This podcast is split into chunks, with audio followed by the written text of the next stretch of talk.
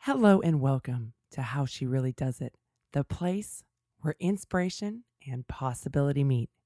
This is Koren Motekaitis, and you can call me Koren. I'm a certified life and weight loss coach, along with being a Daring Way facilitator. And in 2006, I started the show and have hosted over 450 interviews through the years. Why do I host the show? For you. I see too many people who define themselves by the circumstances in their life and the difficulties they face. So I have the show for you so you can see what is possible in your own life. You see, I believe there are many ways to live life. It's not a one size fits all. I believe there are many journeys for us to take, and we can learn from others to see what is possible for ourselves. I believe there are possibilities for all of us. While you may believe successful people don't have difficult situations, this show is here to set you straight. Because we all have stumbled, lost our way, or only saw closed doors. In this podcast, you will find out that this stumbling, falling down, and getting your butt kicked is actually the true pathway to success when you're willing to be vulnerable and rise back up in your life. Instead of accepting your life as good as it gets, you can find out here how others have created great lives so you can too. And when ordinary people share their authentic backstage truth behind their success, the doors of possibility open for all of us. Many years ago, I came across a lady who had not graduated from college until she was almost 30 years old. I was intrigued. By the time I found her, she was a college professor and on the verge of changing millions of people's lives. Today, this woman, Brené Brown, university professor and researcher, is now a New York Times bestselling author, famous TED speaker with over 25 million views, has sat on the chair with Oprah, and is the CEO of The Daring Way. And today I'm bringing back the third of the three interviews I've done with Brené Brown to get you ready for her upcoming book, Rising Strong, which comes out August 25th, 2015.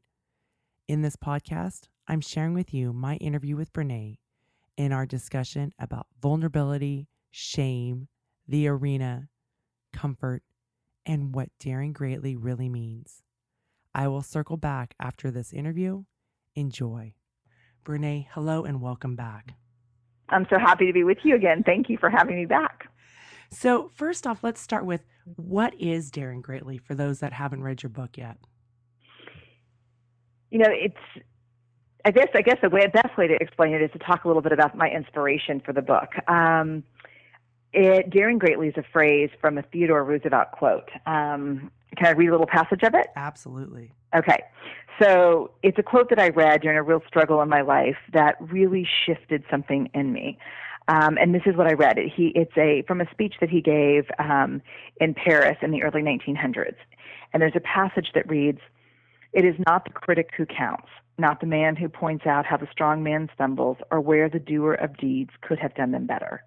The credit belongs to the man who's actually in the arena, whose face is marred by dust and sweat and blood, who strives valiantly, who at best knows in the end the triumph of high achievement, and who at worst, if fails, at least fails while daring greatly. And when I read that quote, what I really thought is this is everything I've ever learned about vulnerability. You know, a dozen years of studying emotions like, you know, vulnerability, shame, courage, worthiness, authenticity. Um, this is everything I've learned about vulnerability. Um, it's not about winning, it's not about failing, it's about showing up and letting ourselves be seen. It's about walking into the arena. Um, and I just thought that metaphor is so helpful and I use it all the time now when I'm going to do something that feels very vulnerable to me. I think, you know, you're walking into the arena. This is this is how and where you want to live. So that's the that's the meaning of the phrase daring greatly. Well, and isn't daring greatly though in contrast to us that want to seek comfort and safety?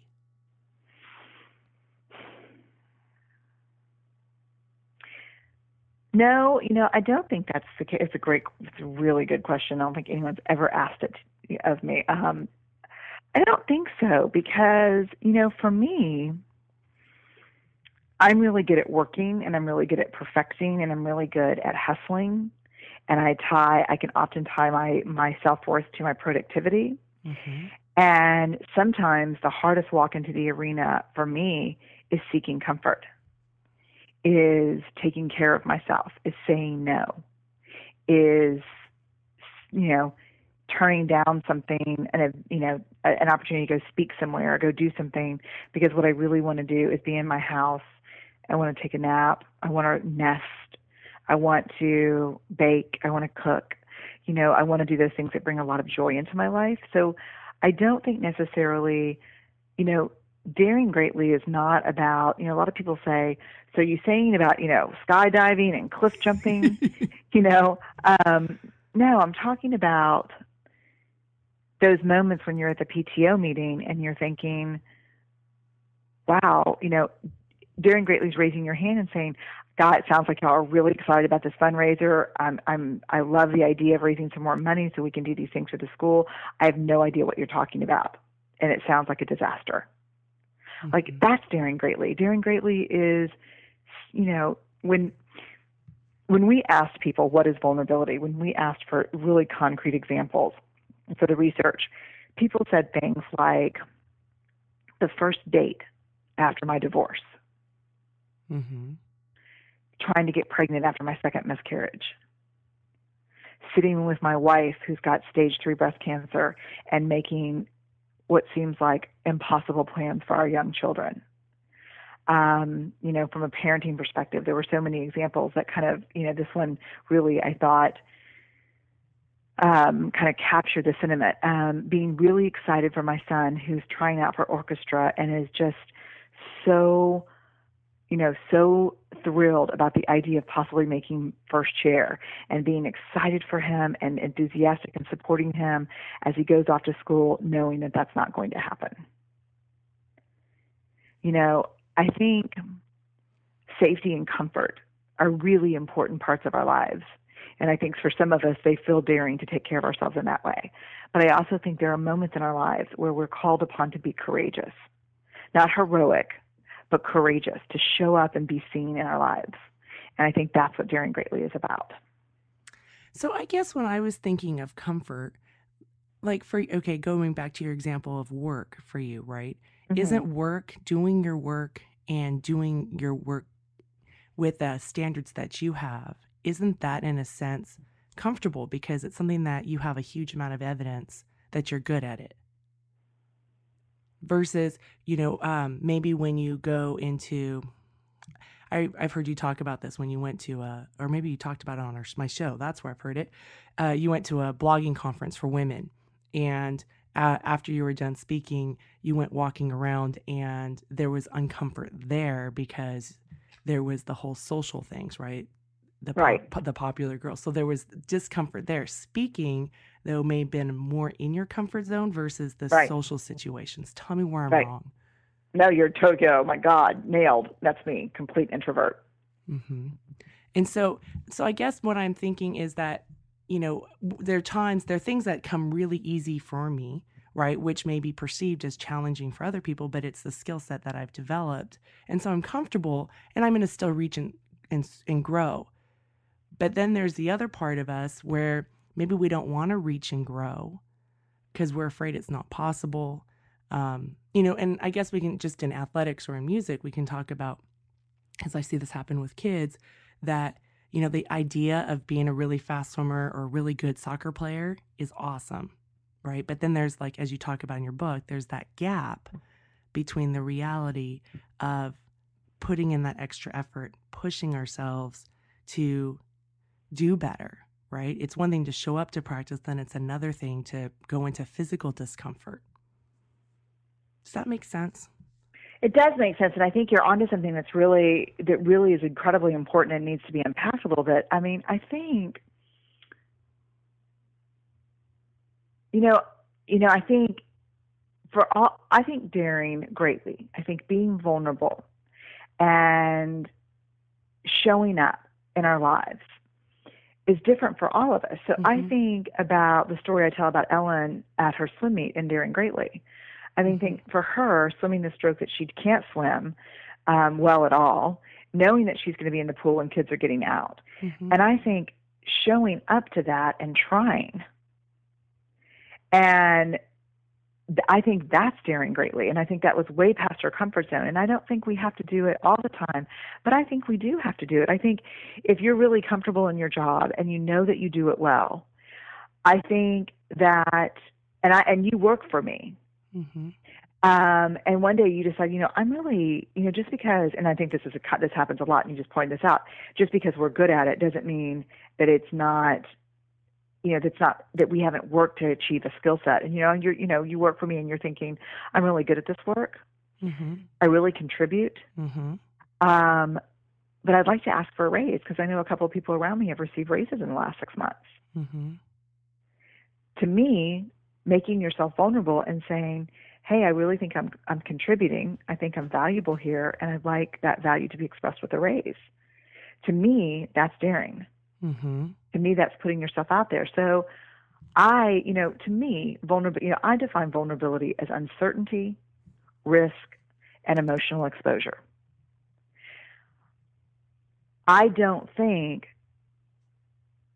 I don't, at least I don't know of any relationship that any of us are in with another person that doesn't require us to straddle uncertainty and risk and emotional exposure on a pretty regular basis. you know, I just don't know of one. I can't think of one in my life with my kids, with my husband, with my sisters, my brother, my parents, my friends. Um, so I don't know. So if the if the goal is comfort, then I think what we would end up having to do is disrupt most of our relationships, keep our head down at work, Mhm. and just kind of play small, Mhm. You know, and and cut ourselves off for connection, which I don't think works. I mean, the thing is, if you're in relationship, if you're in connection, you experience uncertainty. You know, I love this. You know, I love you know when so many people when I said what is vulnerability, the example they the first example that came out of their mouth was saying I love you first. Oh, Yeah, there's nothing comfortable about that. no. Right. Um, and it can be heartbreaking. And many people told me really detailed stories of heartbreak that accompanied that dare. Um, but I think that is that's the sauce in life. I mean, that's the juice. That's the that's the part that brings. That's the you know those vulnerable moments are the moments that kind of define our lives. They bring meaning to our lives. And so I think it's okay to seek comfort and safety, but there are many, many, many, many, many people who seek comfort and safety to the point where they're disconnected, they're lonely, Mhm. um, or they're resentful. So, isn't the kind of comfort and safety that you're talking about with, you know, nesting, being at home, baking, engaging with your kids, resting, isn't that different? Isn't that more of a replenishing comfort and safety versus For me, it is. versus Yes. this other thing that we're talking about where it's more of an avoidance. It's, you know, like I think about when I was in college and I didn't want to ever be vulnerable. So I decided that I was never going to get married and never have kids because if I did that, I would be safe. Right. Well, Oh, God, yes. well, Yes. I have kids, two two bonus kids and two kids that, you know, um, two other kids. So I have four kids altogether. And uh, I went totally against that and went straight into vulnerability, right? And to have a husband. So, um, but I really thought I would be safe. But then, you know, and so I, I would, that was my way of being comfortable. This would be safe. Let me just isolate myself. But then reality came into effect, right? Where I let my heart go, reach more. And I went into tremendous discomfort and Mm. vulnerability the past 20 years. It's been great, the most rewarding thing, but it's been hard. Yeah, so I wonder, yeah, I think, I wonder if the comfort that you're describing is what I would call, like in my book, in my research, disengagement. Like I'm disengaging. Like I'm not going to Yes. Be in intimate relationship. I'm not. I'm going to disengage from the parts of my life that I feel like would make me the most painfully vulnerable. Which you know, without question, love, parenting. Those are two huge ones. And so, yeah, I think that's true. I think you know, I think I've interviewed, and I know, and I don't think I've interviewed a lot of people who do disengage. You know, there are people who set boundaries with their families of origin because that's how they stay sane and that's really appropriate and that's how they stay healthy. But there are also people who are just kind of disengaged. They, you know, they don't really, they're not all in. They're not Mhm. all in in their relationships. They're not all in at work because there's almost this idea that it's easier to live disappointed than it is to feel disappointment. So I'm never going to really expect too much. So, so, and you talked about that in your book, Daring Greatly, where it's easier to stay in perpetual disappointment than, to than to go in and out, dip in and out. Can you say more about that? That fascinated me. Well, you know, one of the things I talk about, it's a part of a bigger, you know, one of the things I do in the book is I talk about vulnerability, what it is, what it isn't, kind of try to dispel the myths of vulnerability. And then I talk about the way we protect ourselves from vulnerability. Mhm. And so, one of the big ways, in fact, it's the first thing I talk about because it was one of the most powerful, the most common, and the most life changing for me, um, is foreboding joy. And what it is is basically, I mean, your your listening demographic is there. You have a lot of parents who listen, right? Mhm.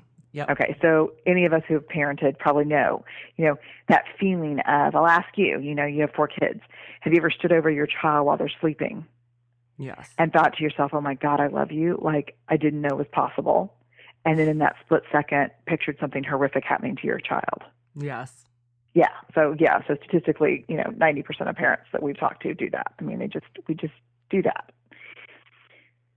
So what is that? You know, and another example for parent for people who aren't parents, you know, it's the story of, you know, you you you sit up in the morning, you think to yourself, wow, work is going really well.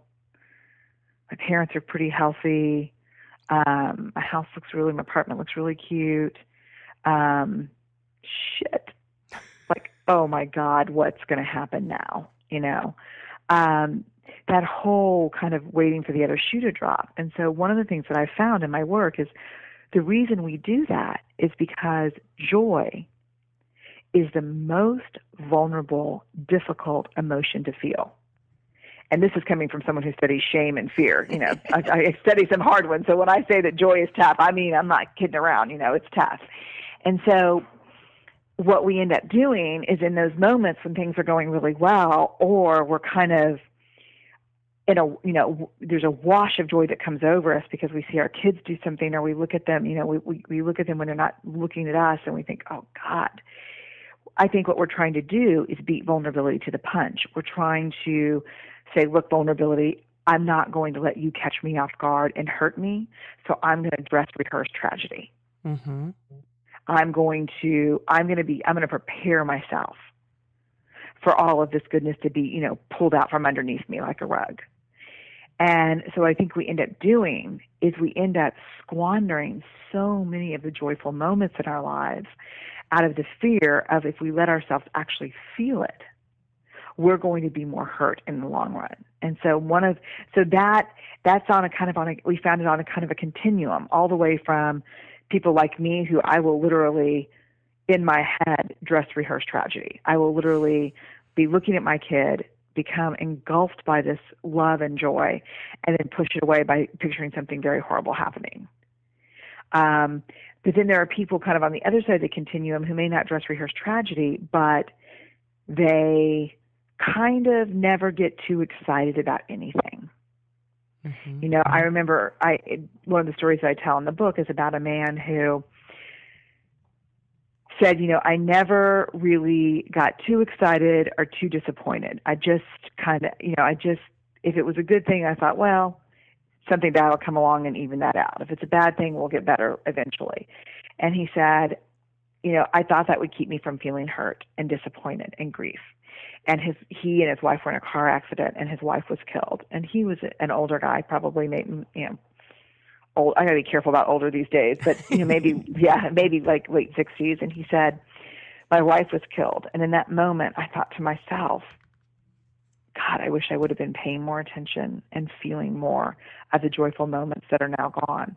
And he said, the commitment I made to her when she died is I'm going to fully feel everything in those great moments with my grandkids or in those moments when I'm staying on the, you know, on the edge of the Grand Canyon or whatever it is. I'm going to absolutely let that terrifying kind of joy wash over me and think, God, this is amazing. Um, so I do think we have a tendency to think, you know what?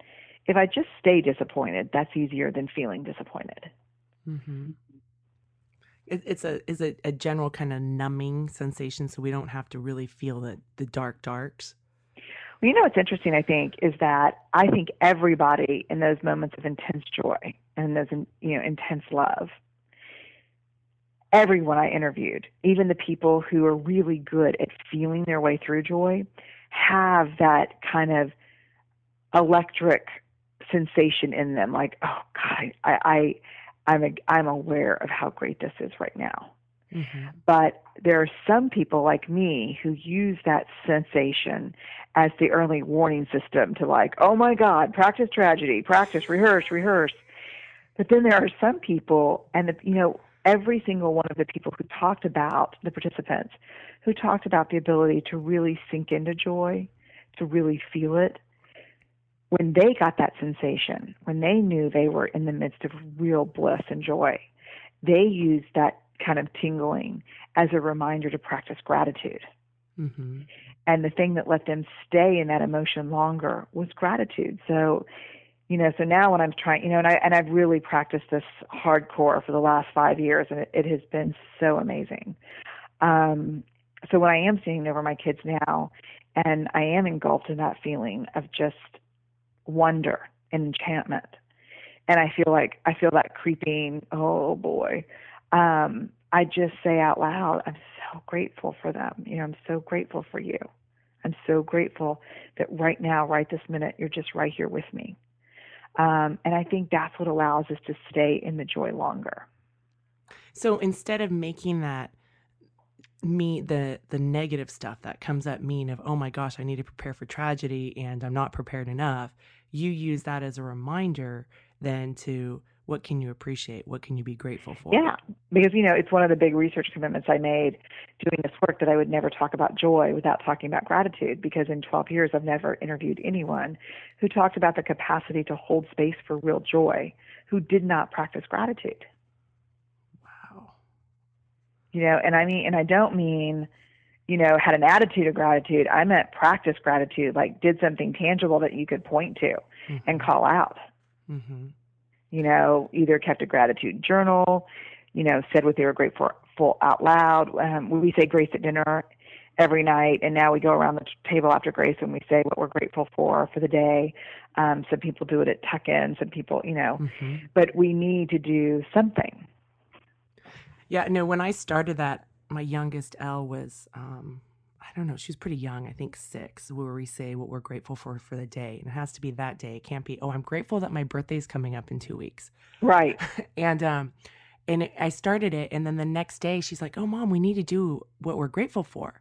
Like she really liked that, that ritual, I guess.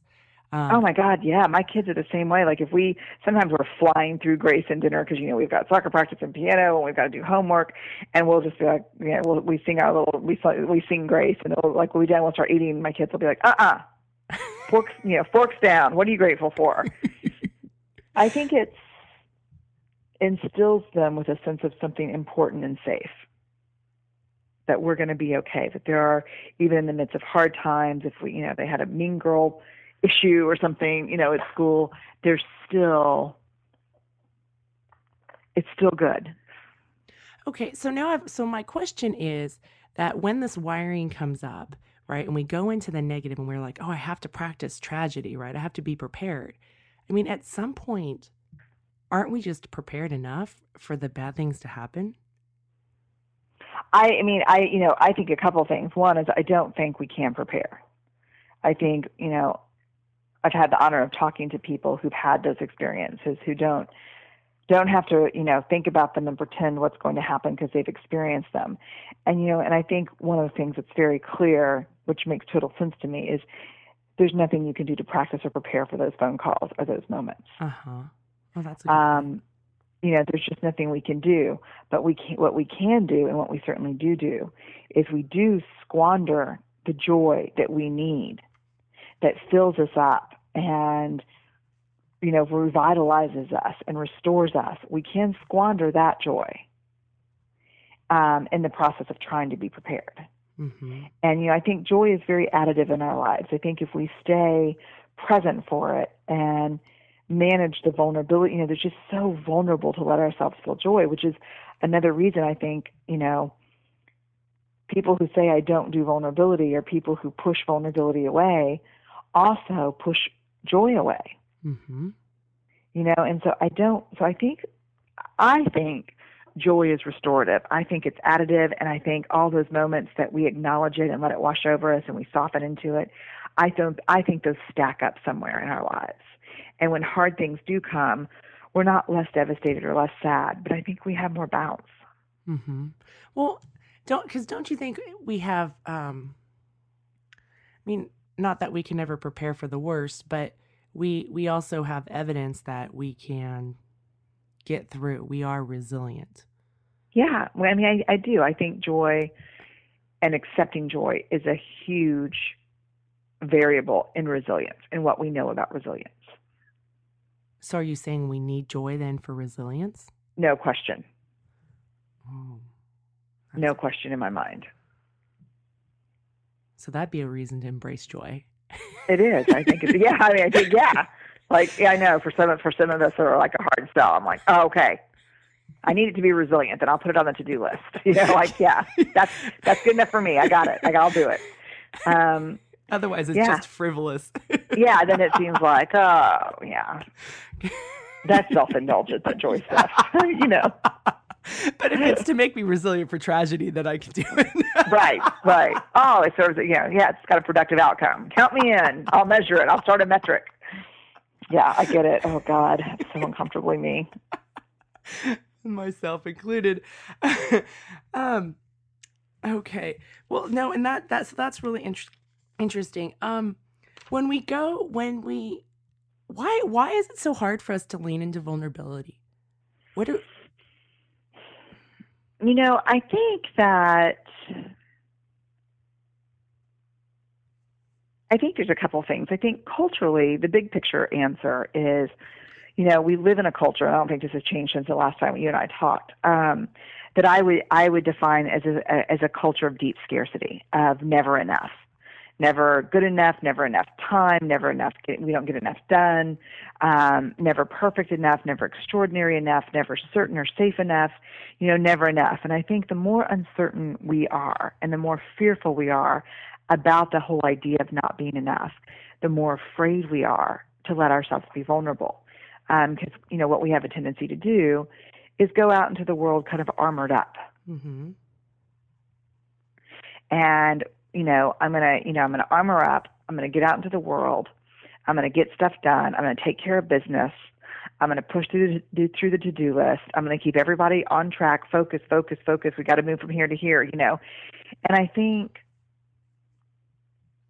we get so used to wearing the armor that we forget how heavy and suffocating it is. And i think the tendency you know i think the real consequence with families is that we don't because we get so accustomed to it we don't take it off when we get home. We don't let ourselves really be seen by our partners and our kids. We all are still performing you know? And so i think it's just an exhausting way to live but for some reason we've convinced ourselves that it's safer. Hmm It's going to protect us. mhm And well, and don't you think sometimes some of the messages we get, right, is to have that armor in the workplace, for instance? Yeah, no doubt. There's no question, except that it goes against everything I've learned in my research and everything that many, many, if not most, researchers who study leadership and organizational development find, which is show me the leader who's willing to stand in front of his or her team and say, hey, look, I don't have all the answers. I can't do this alone. I'm not the all knowing, perfect person. I need your help, your input, your ideas. I need to know what I'm doing well and what I need to change to support you. Show me that leader. And I don't, you know, I don't care if it's a CEO of a Fortune 100 company. Um, I don't care who it is. Show me that leader, and that's the leader people will follow into a burning building. Mm-hmm. Um, we just know that people are, you know, really, really hungry for authentic, honest leadership. We don't want to be led by people who are infallible and perfect. We want to be led by people who let us see them and share stories and connect with us emotionally. We want to see ourselves reflected back in the people that we want to be inspired by. And Brené, isn't there a gap though between wanting that kind of leadership and and and then actually having that kind of leadership out there in the workplace? Yeah, I mean, I think there's a gap. I think there are some extraordinary extraordinary leaders who do it. Mm-hmm. And I think there are some who are absolutely trying. And I think there are some who don't buy in at all, who just believe my job as a leader is to be all knowing. Mm-hmm. And I think the consequence of that is disengagement, distrust, um, and a huge paucity of innovation. Because if you're perfect and all knowing, then there's no way in hell I'm going to put my new idea, which kind of seems far fetched and crazy, on the table. Mm-hmm. Because why risk my neck? Right. Why risk my neck in a culture? You know, if you're a leader who believes in that, then the culture for sure is going to be one of perfectionism, competition. You know, and so you in those in those environments, you rarely see innovation. Okay, so if you're not a CEO, say you're you're just one of the people that work there, right? Mm-hmm. And how can one be vulnerable if the leadership's not vulnerable? Do you need to go? I think find it's really, I think it's really tough. so you need to go I think a it's new environment. yeah, I think it's really tough.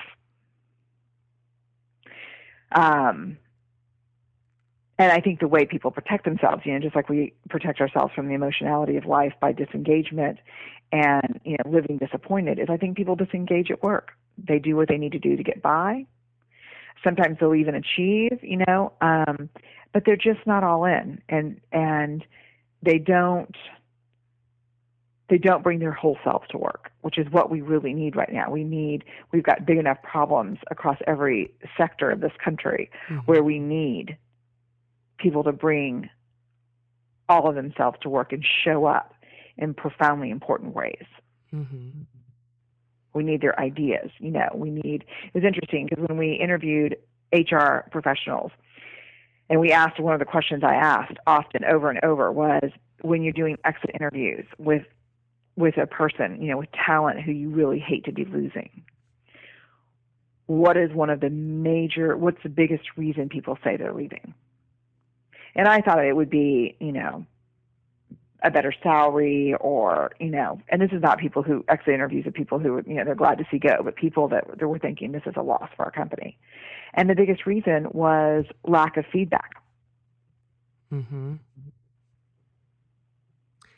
But and but doesn't that go back to the comfort thing? People don't give feedback because it's more comfortable just to Right. not than it is to like give feedback. Risk if you're the employee or an employer, right? You've got litigation concerns.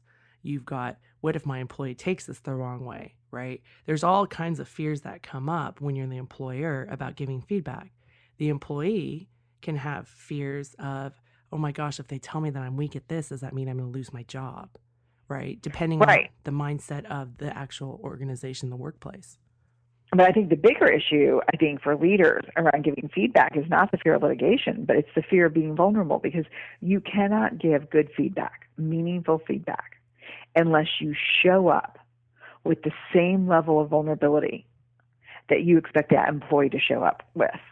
You cannot give good feedback unless you are willing to hear part of the story that you maybe didn't know, unless you're willing to hear and own your part, unless you're willing to hear and and accept and understand that there's a bigger picture at play.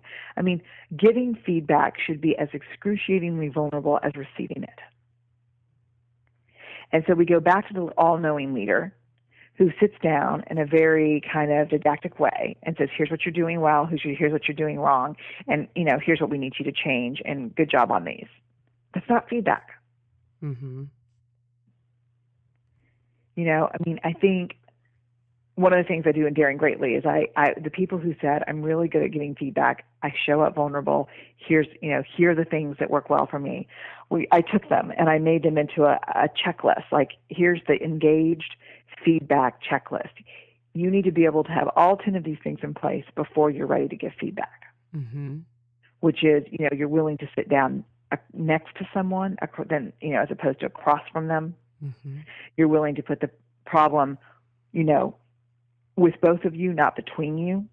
Um, you're willing to be vulnerable and be uh, as open as you expect them to be. You're willing to listen, own your response. You know, it's it's feedback is not a one directional process like most people experience it.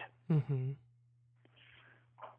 I love the sitting on the same side of the table instead of putting a physical barrier, right? It's being on the same side of the table as the person. I love that part. When I was reading in your book, I was like, oh, that's really, really good. Because it's isn't that almost like showing you, look, we're we're in this together. Yeah, I mean, it's a huge part of my training as a social worker. You know, as a social worker, if someone came into our office, even if we had an office set up, which would be unusual, but if we had an office set up where there would be a desk between us and you know the door coming in, we would never have a conversation with someone from the other side of the desk. That just violates every principle that we're trained in. You know, we would just never have that thing between us. That thing that is totally leverages and exploits the power differential in the room. Mm-hmm. It's just you can't communicate like that. Or you can communicate like that, but what you're communicating, no matter what you're saying verbally, what you're communicating is I have more power than you, I have more control than you, and here's how this is going to happen. Mm-hmm. And I think the true thing is same true is is for parenting. I mean, I think when I sit down with my kids to share some concerns or you know let them know what I think is going really well, um, I sit with them. I don't sit across from them. I sit down next to them. You know, usually on the couch, and you know we just kind of turn knee to knee and talk about something. But I also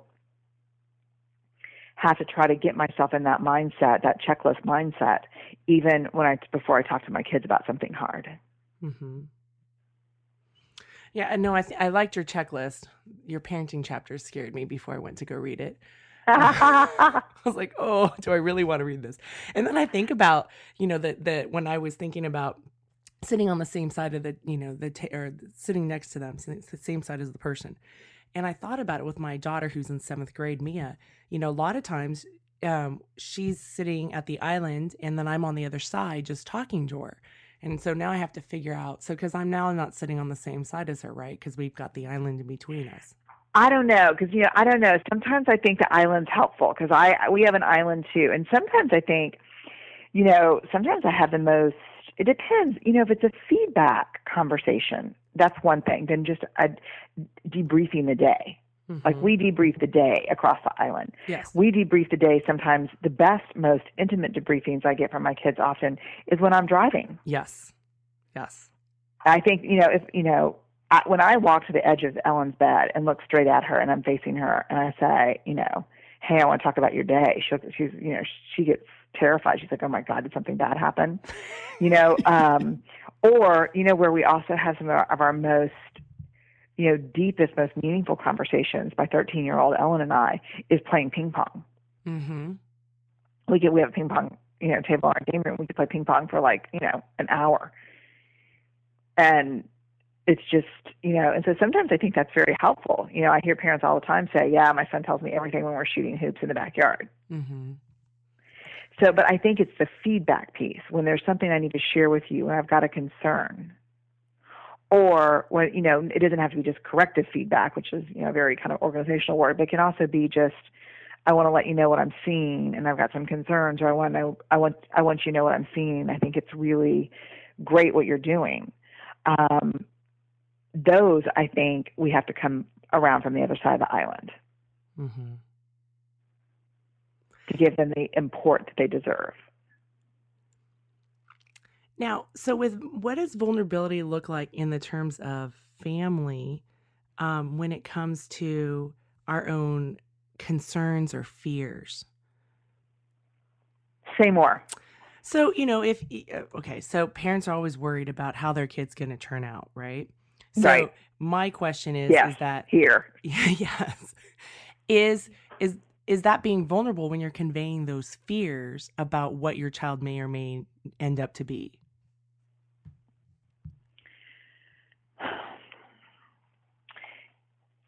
I, you know, I think, I mean, I think when we convey them with each other, I think when we convey them with friends, you know, I think that's, I think that's connecting. I think it's helpful. Um, I think there can be a form of that. It depends on how we express that with our children, Mm-hmm. you know, but I think when I'm talking to my husband about it, or if I'm talking to my girlfriends about, oh man, this is going on, I'm so worried, and I hope this is okay. Um, I think that's a real connecting time, a lot of often between me and my friends. So I guess maybe it'd be more helpful with an example. Well, yeah, I mean, I think, you know, sometimes we may say, like, okay, so say drugs or sex can be an issue, right? We're afraid of that. Yeah. Something happening. And how, I guess, how much, where's the, where's kind of the boundary around that vulnerability when we're talking about that subject matter with our kids?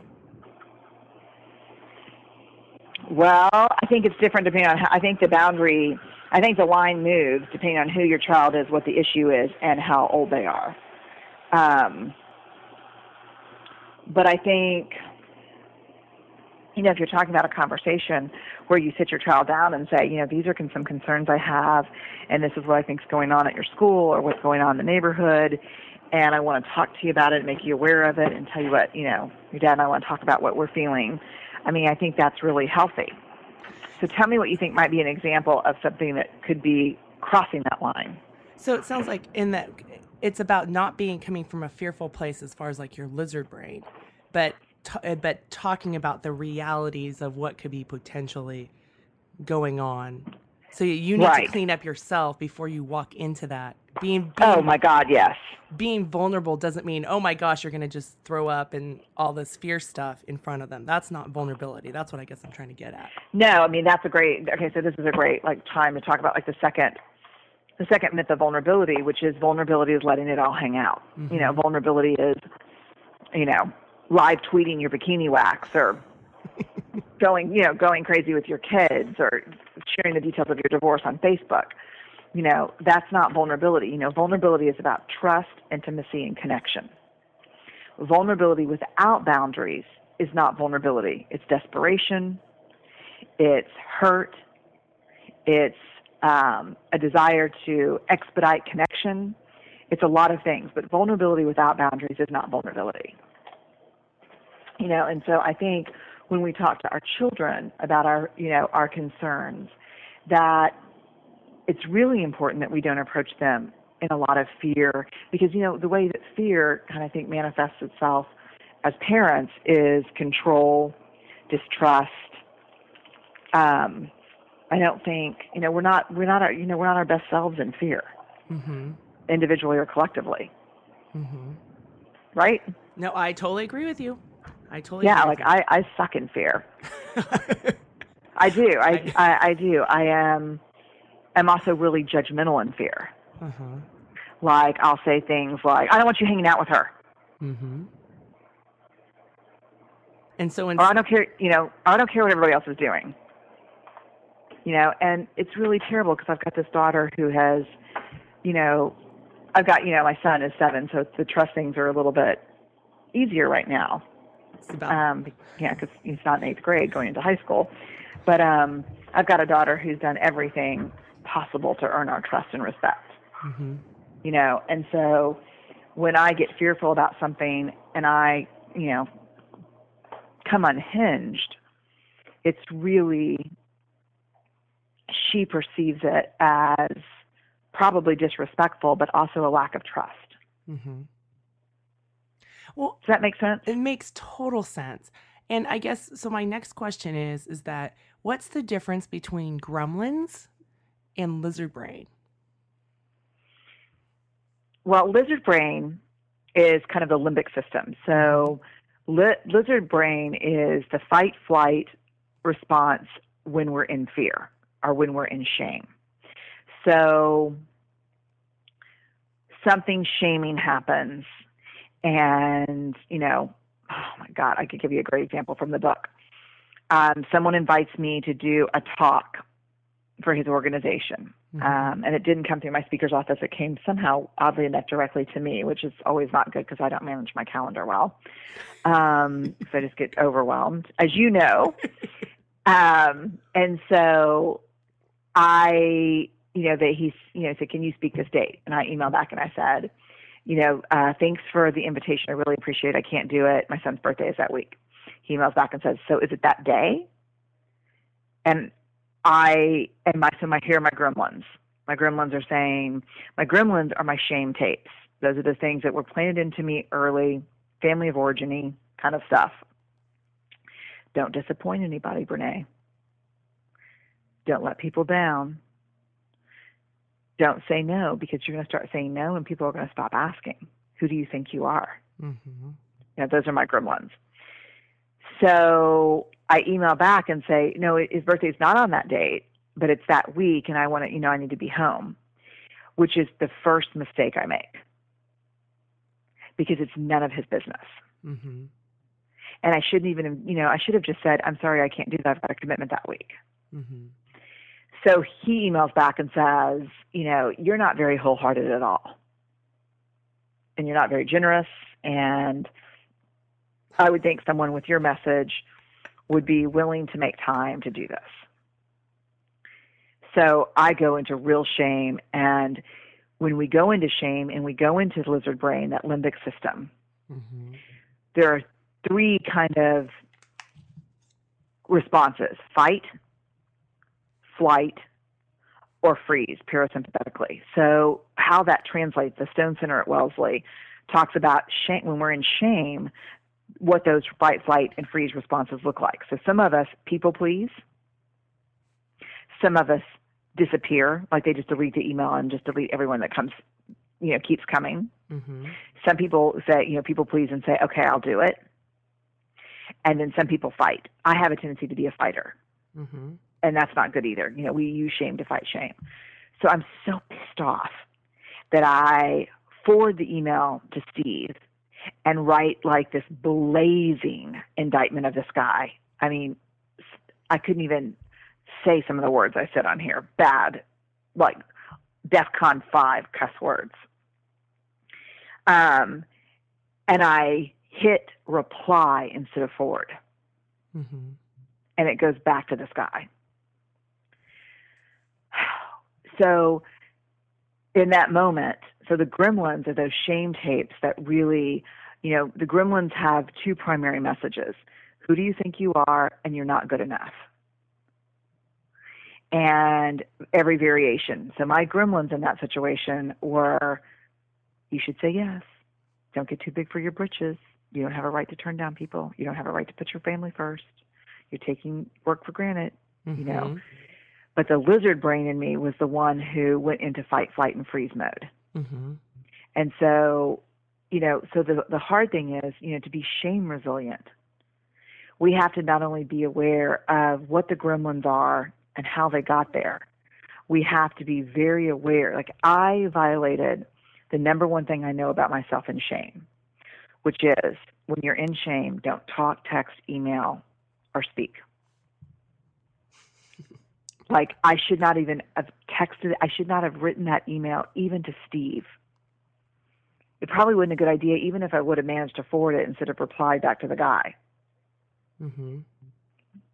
Because you know, when we're in shame, we're really not fit for human consumption. You know, most of us need 15, 20 minutes to get back on our emotional feet before we can make really good decisions. And that's those of us who've practiced shame resilience for a while, who who've started to realize who we are in shame and what it looks and feels like, so we know how to get out of it. Does that make sense? It makes total sense. Yeah. So the gremlins are those kind of messages of not good enough. And, and we all have different ones. hmm So the gremlins, the messages, and then the the lizard brain is how we react. hmm when we're in that place when we're in that place of shame and and so like when we are talking about being vulnerable with our kids we don't want to have we want to clean up the gremlins we want to clean up the lizard brain and not come in and react maybe our child did something and then come in and react and from a place of being in our Right. lizard brain That's right. because that's not vulnerability No. And we are the most likely to shame others in the moments when we feel that when we're in lizard brain. ooh Yeah, which is really, really, I mean, you think it's painful to reflect back on the times that you have experienced shame in your own life, or when, you know, when I think about the times I've been shamed, but nothing, and I mean nothing, is as painful is to think about some of the things we've said to the people we love the most. hmm And if we think about when we said them and why we said them, what we'll find is that we were in our own shame spiral. hmm Yeah, and we have a tendency to really discharge on our children.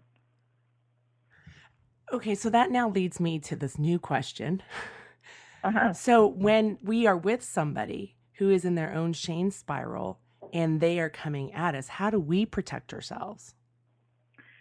You know, it's like talking to a drunk person a lot of times when people are in shame and that whole limbic system. You know, the problem is, you know, if you kind of if you're listening and you're trying to figure this out in your in your own life, like if you kind of touch your forehead or swipe your fingers across the front of your forehead, that's kind of your prefrontal cortex. That's where we think, rationalize, organize, analyze, do our learning, make good choices. You know, the problem is that when the limbic system is hijacked or activated, the way that brain chemistry works is that the the prefrontal cortex comes offline. Mm-hmm. They don't work together. It's not like when something shaming happens, we think, "Oh, a warm wash of inadequacy has come over me, um, and I'm feeling small and less than, and my responses right now are not going to be proportional to what's happening." Mm-hmm. You know, that's not what happens. I mean, I, I can give you a great example. I can give you the example of people who tell me that they're watching their son, you know, at a soccer game and, you know, he's playing goalie and he misses the ball and a goal goes in. And then he misses a ball in the next quarter and a goal goes in. And then all of a sudden mom or dad go crazy. What are you thinking? What are you thinking? Come on, show up. Think that's your house. Guard that. Come on. I mean, that whole thing, which I'm sure you've never seen. Like we have parents ejected in our mm-hmm. So do we. club. Yeah, in our club travel soccer that my daughter plays. Um, and so what is going on? And a lot of time what's going on is parents are in their own shame. Because I'm going to tell you, there's nothing more uncomfortable than sitting on the sideline when your kid's playing goalie. Mm-hmm.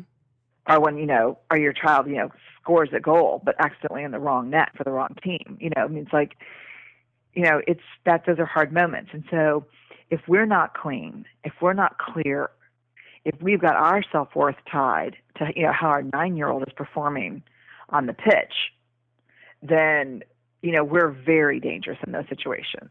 Like, and I'll give you an example. My son was playing his first.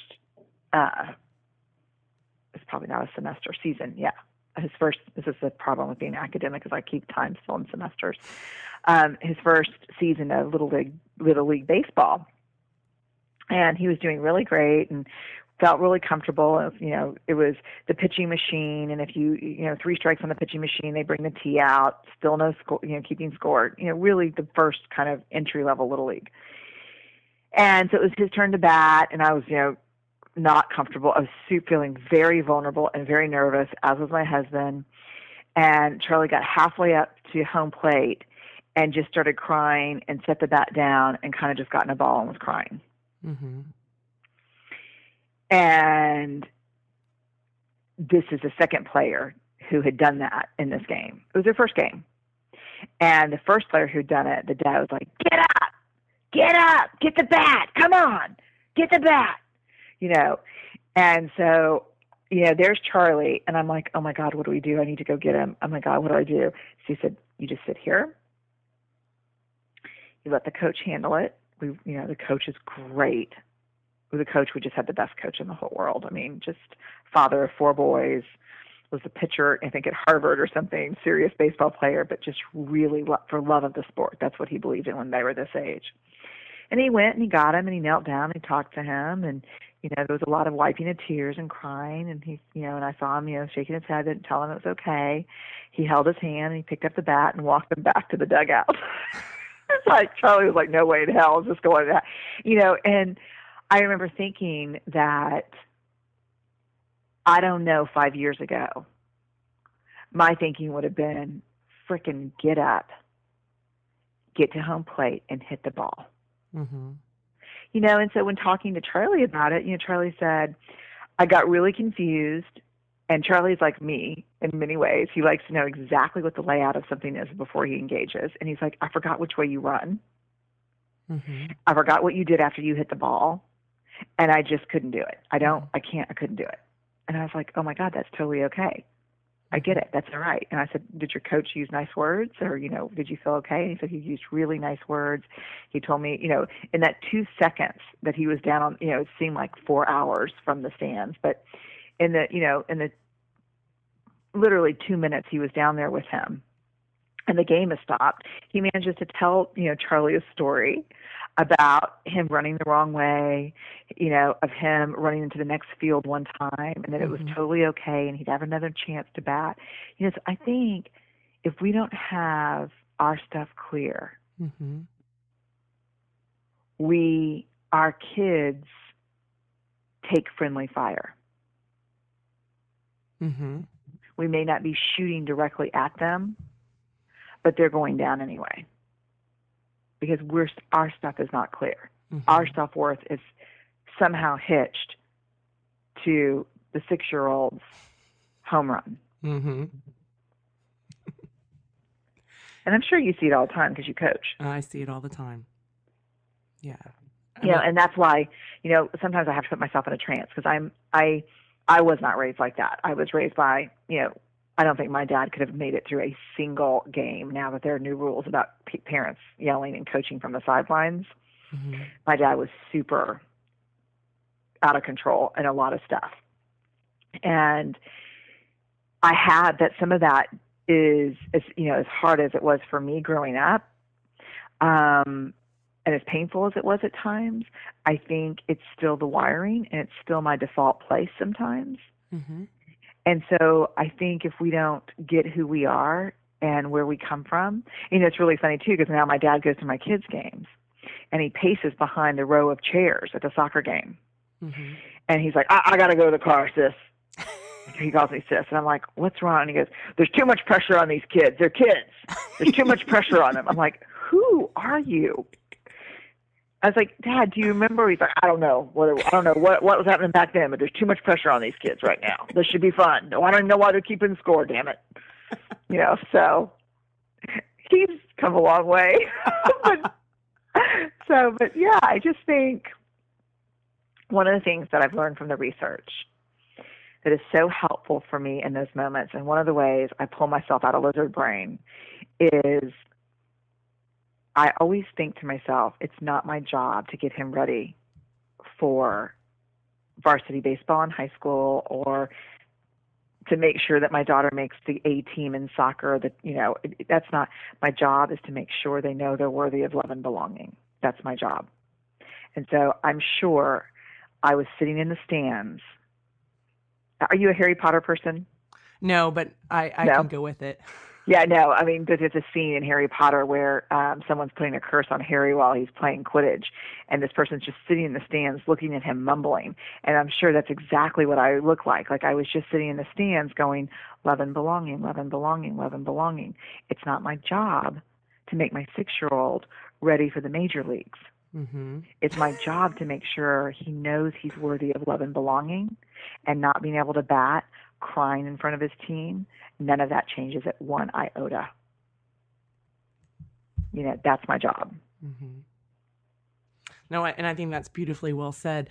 And then uh, one last question before we go into Mhm. the takeaways is so what happens and with the kid it's different so like when we do vulnerability with say friends or partners or husbands or spouses hmm right or family members and they are in their shame spiral and they're attacking us, how do we protect from that? You know, I just have I I you know, let me okay, so can I combine this answer with a takeaway? Yes. So the men and women who have high levels of shame resilience share four things in common. Um, there were, you know, and this was across, you know, 11,000 pieces of data, 12 years of research. They have sh- four things in common every single time. One, and I'm just going to talk about one of them as a takeaway, is men and women who have high levels of resilience to shame know physically when they're in shame. So, for example, I'll ask you if something shaming happens to you, what are, what's your physical symptomology? What happens to you physically when that's happening? I start to shut down. Okay, you start to shut down. What else is happening? Tell me about your body. What's happening in your body when that happens? It gets tense. you get tense. What else is happening? Um, I, I start to feel heavy. You start to feel heavy. What else? Um, my stomach gets tight. Okay. So for me, and I can rattle mine off just because I've been doing this for so long, you know. So I have almost everything you just named, Mm-hmm. but I can tell you exactly what happens. Time slows down. I get tunnel vision.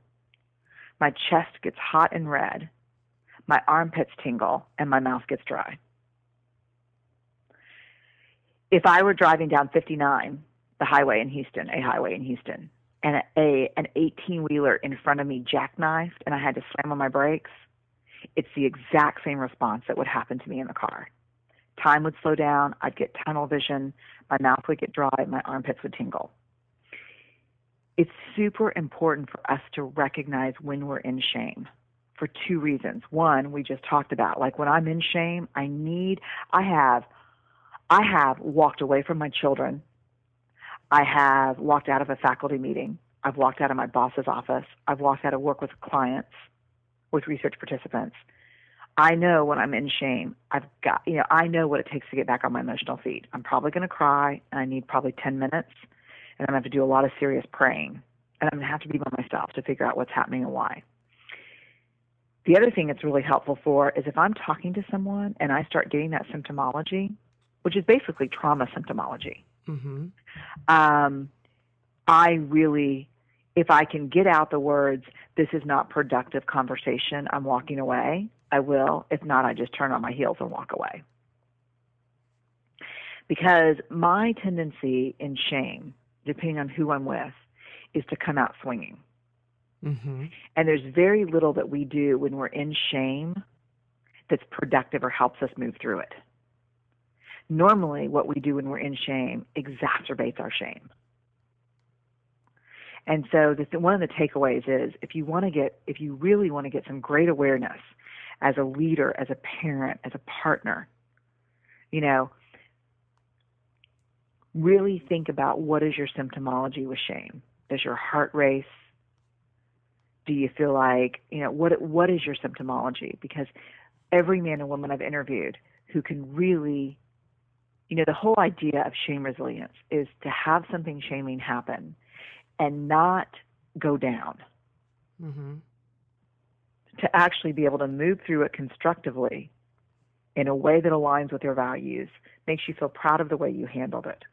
And in order to do that, the reason why, you know, when that when I realized I hit sent reply instead of forward on that email, I knew I was in shame because all that physical symptomology. So I closed my laptop. I did because you know he emailed back in 20 seconds, and I didn't want to, you know, I, I didn't need to see that then. Mm-hmm. Closed my laptop. I walked around in circles around my house. I started breathing, and I started saying, "Oh my God, reach out, reach out, reach out, reach out." Because shame, this is the other takeaway. Shame can't survive being spoken. You know, it shame needs three things to grow exponentially: silence, secrecy, and judgment. So when something shaming happens, or when we're feeling like we went into the arena and got our ass kicked, and we're thinking, "Why did I do that? Why did I ask for that raise? Why did I raise my hand?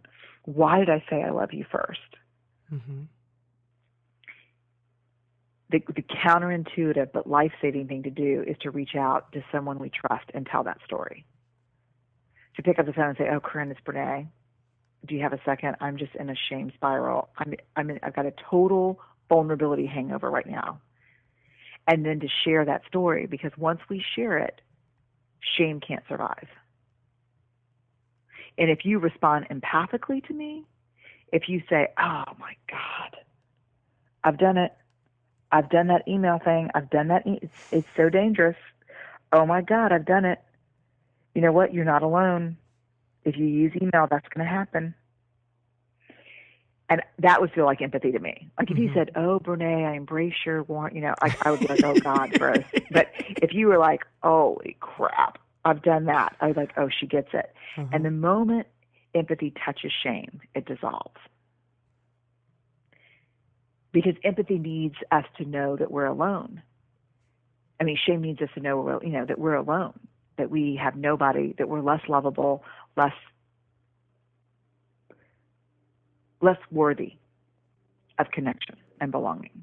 And so the minute you're empathic with me, or the minute I'm empathic with my daughter, if she does something like that, then she goes, "Oh God, I'm not alone." No, the minute the coach kneeled down with Charlie and said, "Hey, I've had this, I've had this experience. You're mm-hmm. all right. Mm-hmm. You're okay." That's why shame loves perfectionists, because it's so easy to keep us quiet when we make a mistake. Ooh, and that's that's what it wants. It wants to keep us Right. quiet. Yeah, because it needs quiet to grow exponentially into every corner and crevice of your life. Okay. Okay, so so like even taking that example of when when that gentleman emailed you, right? He Mhm. was in his own stuff or or maybe he wasn't, but he threw shame at you. And Oh, he did. right? And so Anytime someone uses something they know about you or you've shared it with them against you, Mhm. they're Oh. trying to hurt you. I like that. Um, so when so when somebody's coming at you and they're in their own shame spiral, one is to walk away or to and notice the physical sensations that is happening to you. Is it like is it like uh, being kind of dumped on? Like they have their shame Mhm. and then we're kind of catching it and then our, it's creating our own shame. No question. I mean, yeah. And so so noticing that versus reacting to it from our, our lizard brain. Yeah, because the thing is, once we realize that we're in it, we know the, the what the knowing piece is. I'm not. I don't have the capacity to respond to this way, to it, to respond to this in a good way right now. The minute I saw that email, and the minute I felt like, oh my God, I've disappointed someone, I've let someone down. Who do I think I am? I should have shut the email and walked away. hmm Okay. So, well, that that's I think an excellent takeaway, an example for people to understand not to take on somebody else's shame. Because normally, I too would want to fight back, right? Yeah. Let me show you. I'm not going to let Yeah. you take advantage of me. or even if we're not fighters i think one of the most you know people think it's benign but it's super dangerous. Let me explain and prove to him i'm a good person. Oh yes. let me you know and it's like my friend scott stratton um, who wrote the book unmarketing um, who's just he has this great quote that says don't try to win over the haters. You're not the jackass whisperer which is just this great quote. And like I'm always constantly, you know, now when my husband sees me doing that, or even my daughter sees me doing it, or I see her doing it, we have this family code where we just kind of look at each other and go, "Uh, like don't try to win that person over. You don't need to explain who you are. mm-hmm. I'm not going to be able to make the event. I appreciate your interest. Have a good day, Brené. Mm-hmm. Who do you think you are? You're not very wholehearted.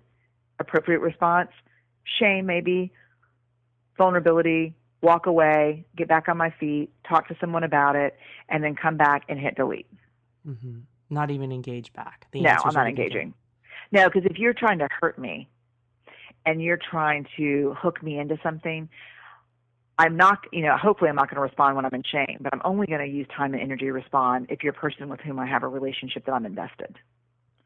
If you're a friend, a sibling, you know, a parent, someone I love, my partner, you know, Steve, my husband, my kids, then I'm going to, you know, I'm going to get back on my feet and then I'm going to say, here's what it does not, this is not productive for me. And if we want to talk about this, we can, but I, but this is not working for me.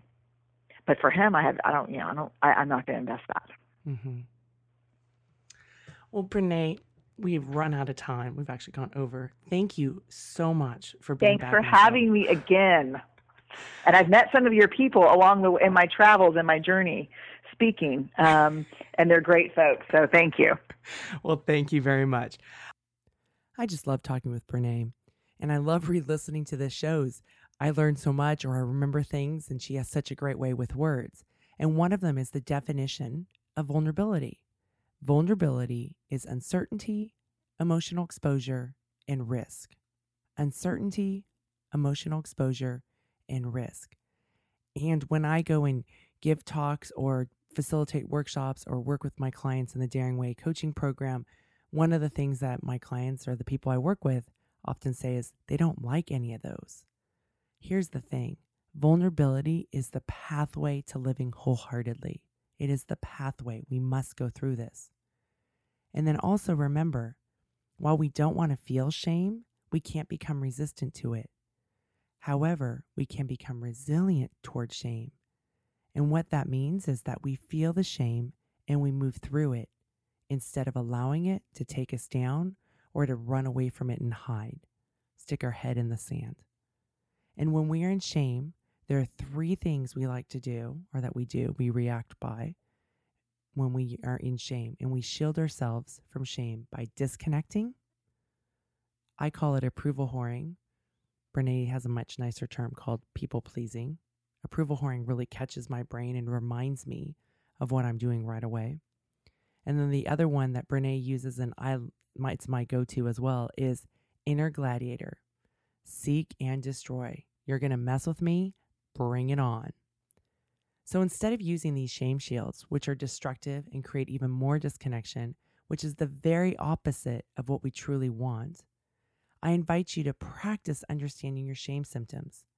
Because when you know what shame feels like in your body, then you can choose how you're going to react to them. You can catch the feelings and move through it instead of reacting with one of the shame shields, which then creates further disconnection.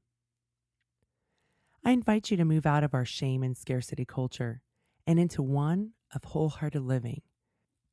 According to Brené, when you live wholeheartedly, your experiences of shame are still painful and challenge your sense of worthiness. However, they can also lead to deeper self compassion, empathy, and authenticity. If you're listening to this show in September of 2017, I'm going to be opening up a new group coaching program this fall. It's called Enough. I'm a master certified life coach and a trained Daring Way facilitator in Brené Brown's work. And for the past few years, I've worked one on one with clients as they did their shame work Brené discussed in the show. My clients worked on loving themselves, practicing self compassion, and cultivating belonging in their life while letting go of perfection and the voices of you're not enough. Do you have the voice of I'm not enough? I'm not good enough, I'm not pretty enough, thin enough, strong enough, smart enough. In this group coaching program, we will remove those voices as you move towards your worthiness, self love, and self compassion. If you're ready to finally let go of your story of not being blank enough, you will want to be a part of my new group coaching program. Go to the link in the show notes and sign up to be the first to know about my Enough group coaching, coaching program. Thank you so much for listening. I'm smiling big for you. Early morning, fog is lifting. She's in a rowboat on a lake. She is dreaming, she is drifting. Never been so wide awake. Captured in